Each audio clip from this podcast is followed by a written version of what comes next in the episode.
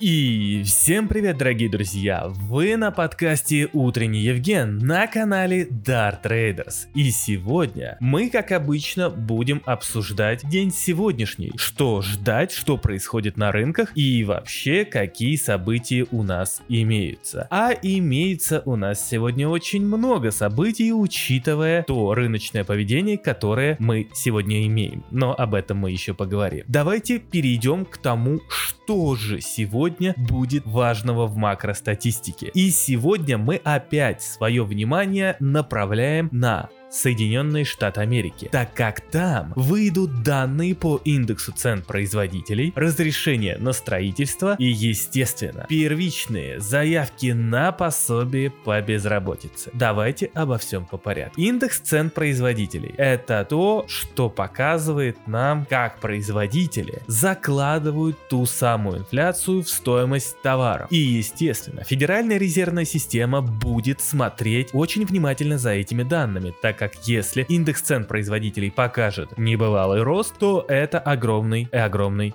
негатив. А покажет ли рост индекс цен производителей? Да, покажет. Почему? Потому что инфляция в Соединенных Штатах Америки во вторник показала минимальное снижение 6,5% в декабре общегодовая до 6,4%. То есть снижение в общегодовом выражении было всего лишь на 0,1% и это огромный негатив, который должен был быть разрушительным для рынка. Но этого не случилось. Идем дальше. Вчера вышли данные по розничным продажам, где мы с вами увидели просто какой-то невероятный рост розничных продаж, который поднялся аж на 3%. И это невероятно, учитывая, что ожидался рост всего на 1,8% после отрицательных показателей за предыдущие месяцы. О чем нам говорит эта статистика? Но если мы говорим про инфляцию и высокие розничные продажи, продажи, то мы видим, что потребитель не страдает от инфляции. Потребитель все еще силен, спрос в экономике все еще силен, экономика США очень сильная. А если высокий спрос на высокой инфляции, то это что?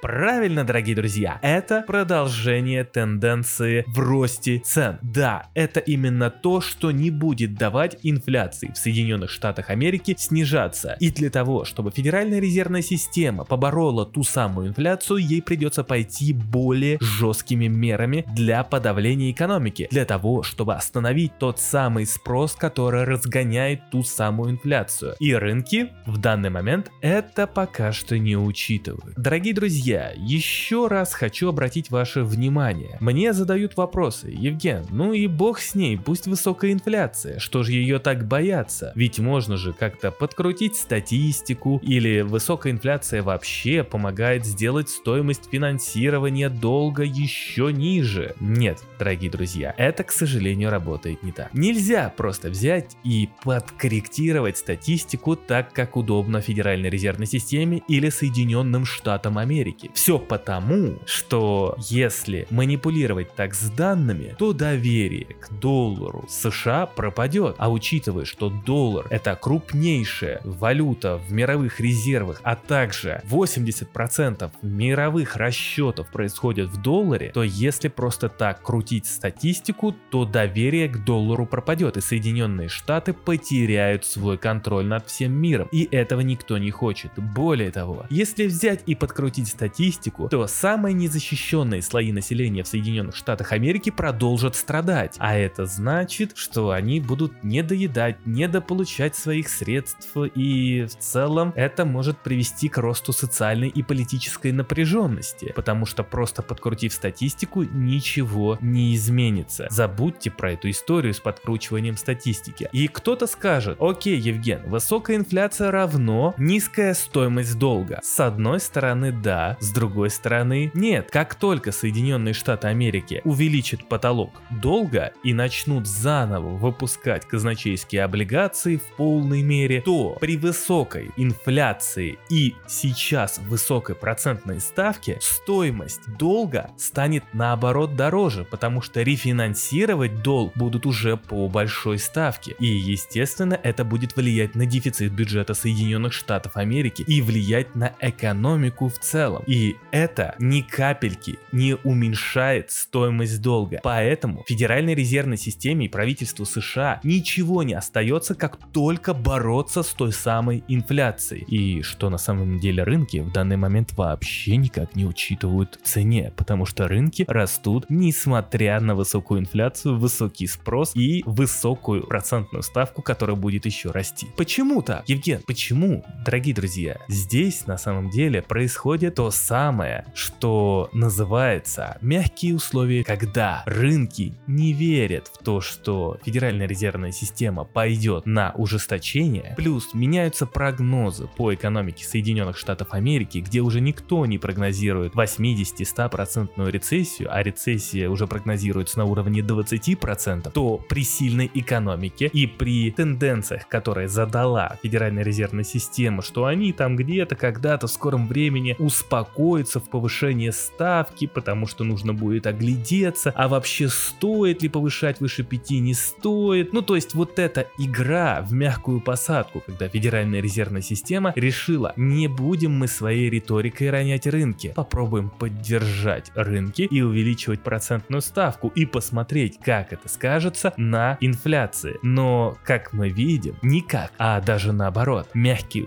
финансовые условия наоборот увеличивают спрос в экономике на фоне сильного рынка труда. И это инфляционный фактор. Вопрос времени на самом деле, когда Федеральная резервная система затрубит о том, что это большая ошибка и огромный негатив. И естественно это будет отражаться в стоимости рынка. Поэтому Евген предупреждает вас быть бдительным и не вестись на рыночную эйфорию, которая идет против ветра. Потому что в данный момент, когда рынки растут, это равносильно, что писать против ветра. Ну а также у нас выйдут данные по заявкам на пособие по безработице. И учитывая то, что мы с вами активно смотрим за рынком труда, за тем, как же он выглядит, какой силой он сейчас находится, то мы с вами будем смотреть за тем, а не растут ли те самые заявки на пособие по безработице. Потому что если безработных становится больше, то есть если тех самых заявок становится больше, значит рынок труда наконец-таки постепенно начинает остывать. И нужно, чтобы завтра, если